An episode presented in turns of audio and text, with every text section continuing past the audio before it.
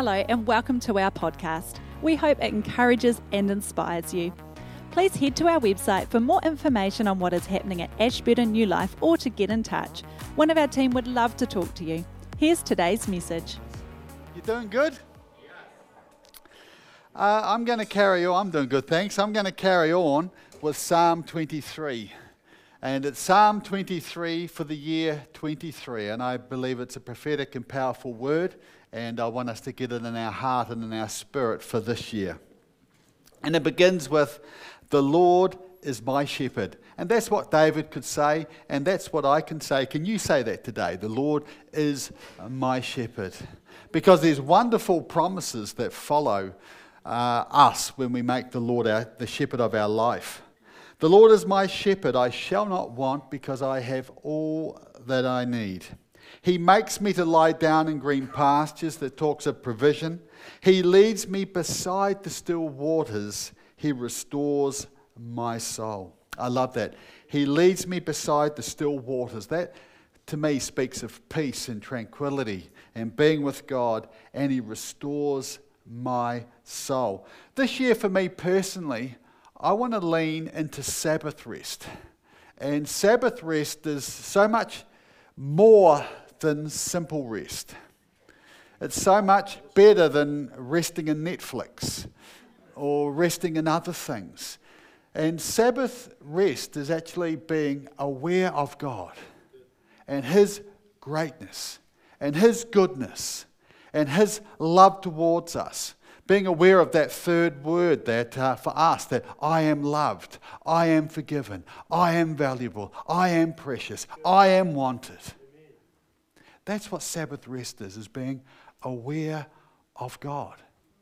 In a moment, still waters, allowing Him to restore us. And uh, on Thursday, uh, I had a list of things I wanted to do. But at 10 o'clock, I had a cup of tea, and uh, often what I'd do is I'd just start looking at my, my list and maybe flicking out some messages or, or doing other things. But I actually thought, no, I'm going to take a moment right here. And on Thursday at 10 o'clock, I sat down with my cup of tea. And that can wait. And I just wanted to be aware of God and that I was with Him and that He was for me. And just be aware of the bigness and the sovereignty of God and how much He loves me and all of a sudden, my list wasn't feeling so important.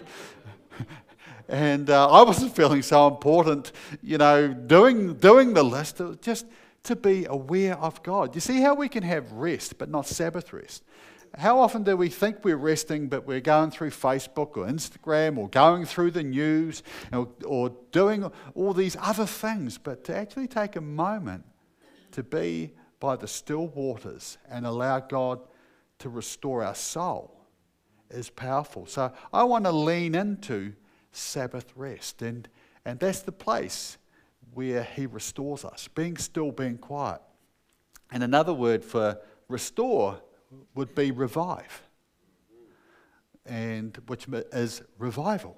And often we think of revival as an event that will happen where God shows up as if he hasn't been there before. He suddenly shows up and there's healings and there's miracles and signs and wonders. And, and, I want that. But revival can be something that we live in every day. As we come to the still waters and allow him to restore us, to revive us, to refresh us, and to be aware of his greatness, for him to do that. He leads me beside the still waters. He restores my soul. He leads me in the paths of righteousness for his name's sake. And yea, yea, though I walk through the valley of the shadow of death, I will fear no evil, for you are with me. Your rod and your staff, they comfort me. The rod and the staff are shepherding tools. And the Lord goes with us in the valleys. I just uh, Cornelius there this morning, and I was thinking about being in South Africa in 2017, and it felt kind of nice having a national champion boxer walk beside you when you're in South Africa. but that's what our shepherd's like. He walks beside us. Even in the valley, he walks beside us. And uh, sheep, they, um, they don't have claws, and their teeth are made for chewing grass, so they got no way of protecting themselves against the wolves and the lions and the bears. Like they need a shepherd. But uh, I grew up in a place called Waitaki Bridge, which is just north of Oamaru, and back when I was a child, um, there was no dairy farm cows there. It was just bony, stony ground with a few sheep on it. It's all beautiful uh, grass now with cows on it, thanks to irrigation.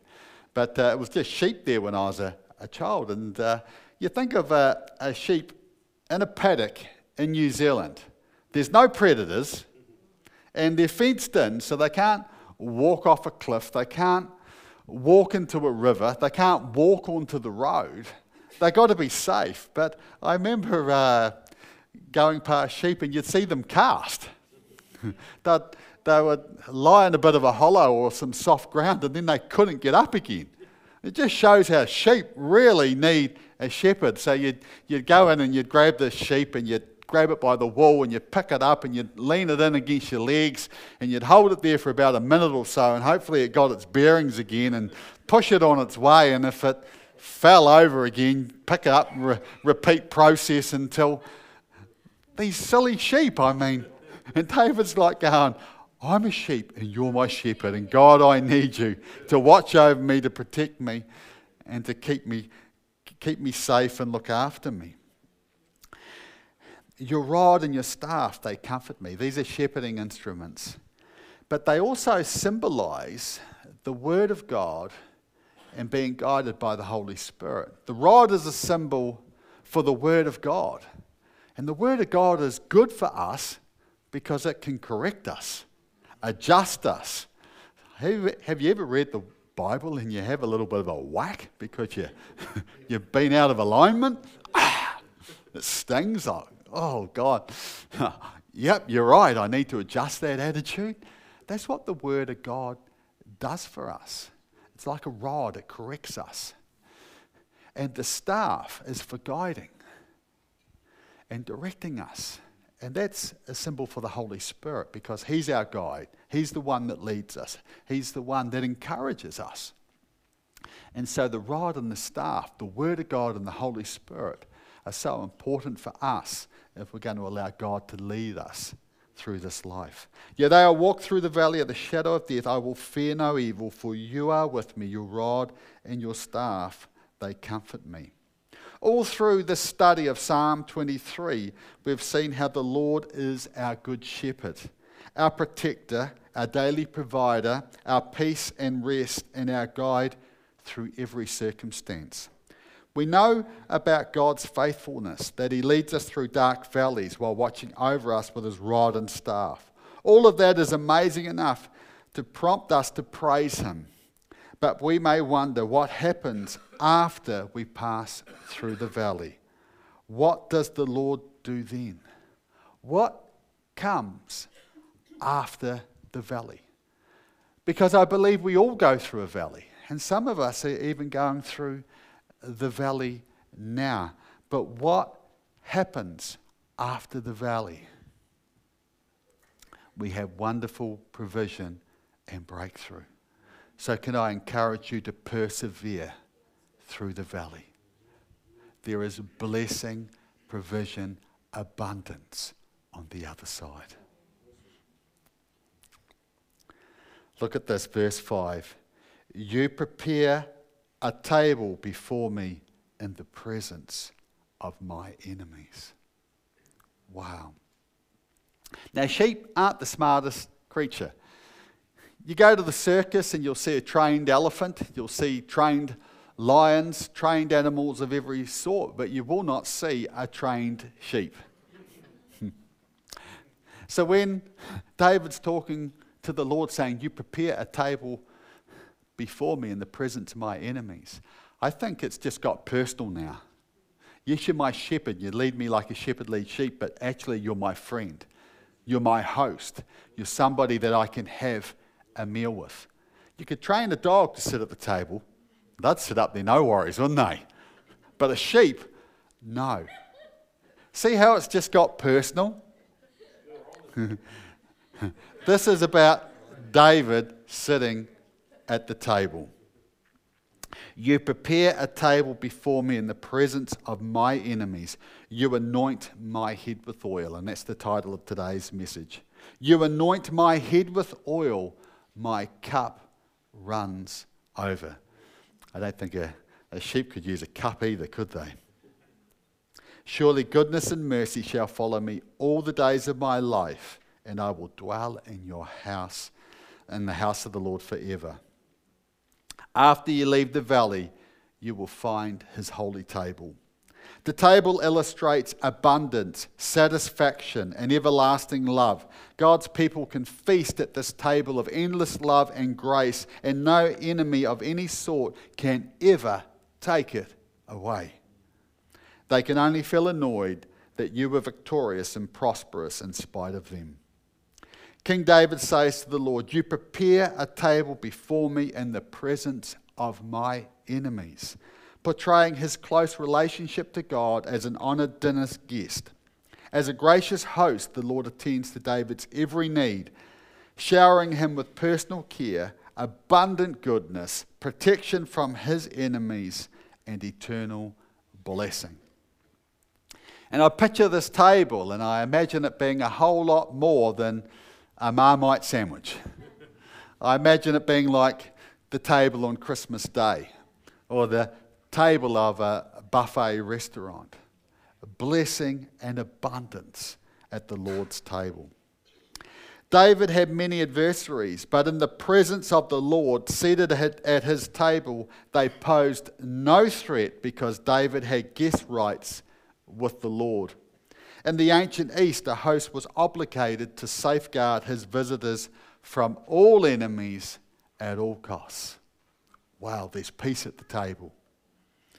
God, the host, welcomes his guest David to a feast already prepared and spread out for him on the table, as it was for David, it is for all believers who accept the invitation to dine at the Lord's table. Jesus said, and he was quoting out of Deuteronomy, Man shall not live by bread alone. So I think this table is so much more than natural food because man shall not live by bread alone. It's interesting. Um, think about that scripture. Who was he quoting that to? Our enemy, the devil. Wow. Man shall not live by bread alone, but by every word that proceeds from the mouth of God. And if I just sit with that, I think uh, we need so much more than food. If I was to put you in a room and say this room had a beautiful table of food and a toilet, a shower, and everything that you needed, I think you want more than just provision of food. I believe we want food for our mind food for our soul, food for our spirit. I believe within all of us, there's a call and a purpose for us to move into, to give us meaning and purpose. We don't just want food, we want fellowship, we want connection, we want God, we want so much more than food alone. And the Word of God provides us food for the, the soul, food for the mind, food for the spirit. So every Sunday when you come out, it's a chance to have a meal out of the Word of God. And may I propose that Psalm 23 is steak, eggs, and chips. It's pretty good food for us to chew on, and it's food for the soul and food for the spirit. An ancient custom of hospitality and respect shown to honour dinner guests was the host to anoint his guest's head with oil. It would be oil mixed with the fragrance, and uh, it would be so refreshing in the Middle East to have that aroma and that smell around you. It would refresh you, it would revive you. And, uh, and so David knows what it is like to be an anointed guest. In Psalm 23, verse 5, David said to the Lord, You anoint my head with oil because he regarded himself as the Lord's special guest. David had been invited to dine now and forever at the Lord's table and to receive his favorable anointing. Now and forever. just stop and think wouldn't it be amazing to have a meal with the Lord? And He prepared the table for us. Once in a lifetime, that would be pretty amazing. Gosh, to be an honoured guest where you could go every week and have a meal with the Lord. But David recognizes that he has an invitation to the table at any time. And when we make the Lord our shepherd, we have the same invitation. When I was uh, a young Christian, we often talk about quiet time and spending an hour with the Lord. Doesn't say anywhere in the Bible that you're to spend an hour with the, the Lord. Maybe it was when Jesus asked Peter and the disciples to keep watch for one hour. But it was kind of uh, sown into you that uh, quiet time and a time in stillness and reading your Bible and just being with God was a, a precious thing. And may I say it, it, it is. Those still waters, that time with God, just relaxing. And may we see it like a, an open Bible and an open mind, like a time to have a meal with God at the table. And so David could go at any time to the table of provision that the Lord had. The statement, You anoint my head with oil, also symbolizes David's gladness of heart Oil is elsewhere associated in the Bible with joy. David felt so blessed by his host's gracious abundance, always providing more than he needed, that his cup of joy was at the spilling point. Just this week, I uh, got an amazing opportunity to share my testimony and talk about God and talk about this church with a tradesman. It was just like a, an amazing open door and an open opportunity that just stayed open. Uh, it didn't shut. You know how sometimes you're, you're sharing and oh, that's enough, I've had enough and I need to stop? Well, discussion just carried on for, for, for the whole time I was with this person. It was amazing opportunity to share about God and His goodness. And it was amazing. But for me, what I personally liked is I was able to share from a full cup that was overflowing. And there have been many times in my life where my cup has been low and I'm trying to draw from the dregs. And uh, for me this year, I want to keep my, fu- uh, my, my cup full so that uh, I'm sharing out of that full place, out of the abundance. But that actually comes from allowing God to continuously pour in the oil, the Holy Spirit, and being full.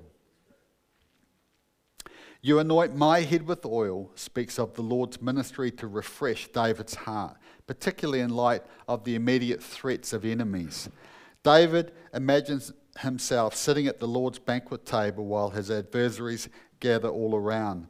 Being in God's presence rejuvenated David, giving him the strength to face all the challenges and pressures of life. His enemies could snarl and roar all they wanted, but in the shelter of God's presence, David would feast and be refreshed. In the Old Testament, kings, priests, and prophets were anointed, and David received an anointing from Samuel as a young teenager to be the next king of Israel. He was called from the paddock where he's looking after sheep to be anointed, anointed to be the next king. And then he was back with the sheep. Hang on, what's going on there? God was preparing him. Because how can you be king of Israel if you can't look after some sheep? So he was an amazing shepherd, and that enabled him to grow and become an amazing shepherd of Israel. Defeating Goliath. Wow, everybody's singing about your greatness and your goodness. And then he's uh, ministering to Saul, who was the king at the time. And Saul became mad and he'd throw spears at him. And then David was running for his life, hiding in caves with assassins hunting him down. David said, my, my tears were my food day and night. David knew what it was like to be on the mountaintop, and David knew what it was like to be in the valley. He won, he won the, the battle against the, the Jebusites to get a hill to Mount Zion to make a temple for the Lord, you know, a place of worship. Another victory, but in his, in his family there was incest, there was murder. Two of his children t- tried to um, take the throne from him. David knew highs and David knew lows, and David knew how to persevere.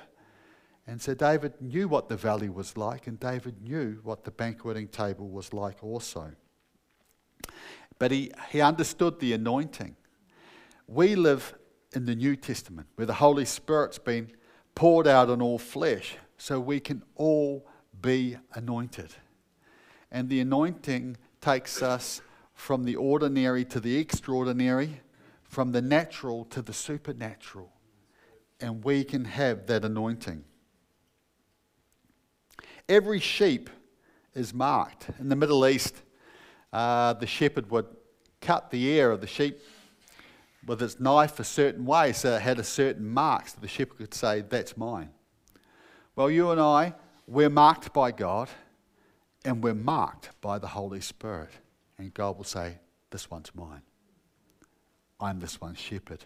Amazing.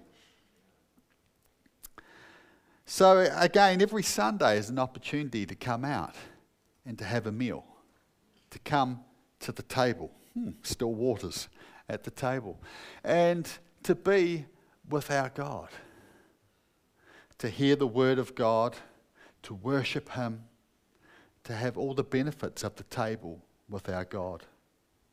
Can I get the band up now, please?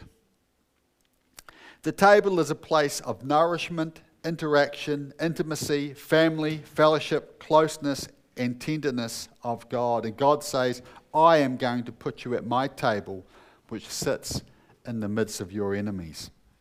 When we draw close to God and have intimate fellowship and connection with the Lord, it's not that our problems and our enemies disappear, it's just that they don't matter. Think about this. If our God is for us, what does it matter who's against us? if everybody in this room was against me, I know you're not, but if everybody in this room was against me and my God was for me, you're all outnumbered. Do we put too much focus on our enemies and not enough focus and attention on our God? You see, we can come in and have Sabbath rest and sit at the table with our God and worship Him and look at Him and know that He is with us and for us and has our backs. Or we can sit at the table and look at everything that's wrong in our life, all our enemies. Did that person really say that? Oh. Can we, in the year 23, get Psalm 23 in our hearts and in our spirits? And know that He is our shepherd. He walks beside us, He cares for us, He protects us, He loves us, He is with us, He is constantly there, our ever present friend. That's God on the line right now. Just say, Yes, Lord, I'm listening. Speak to me. I'm here to be with you. If God is for us, who can be against us? We can, t- t- we can take delight in the comfort of His provision, His presence, protection, and care. Just think of His presence right now. Ah. Can we just be present right now and go, God, you're here? Wow. I'm in your presence. And I have your protection. And you care for me. Wow. Enemies, you watch me have this intimate moment with God. Can we stand to our feet? You prepare a table before me in the presence of my enemies. You anoint my head with oil. My cup runs over. Surely goodness and mercy shall follow me all the days of my life. You know, our shepherd, he goes before us, he walks beside us, and he comes up behind us with goodness, mercy, and love.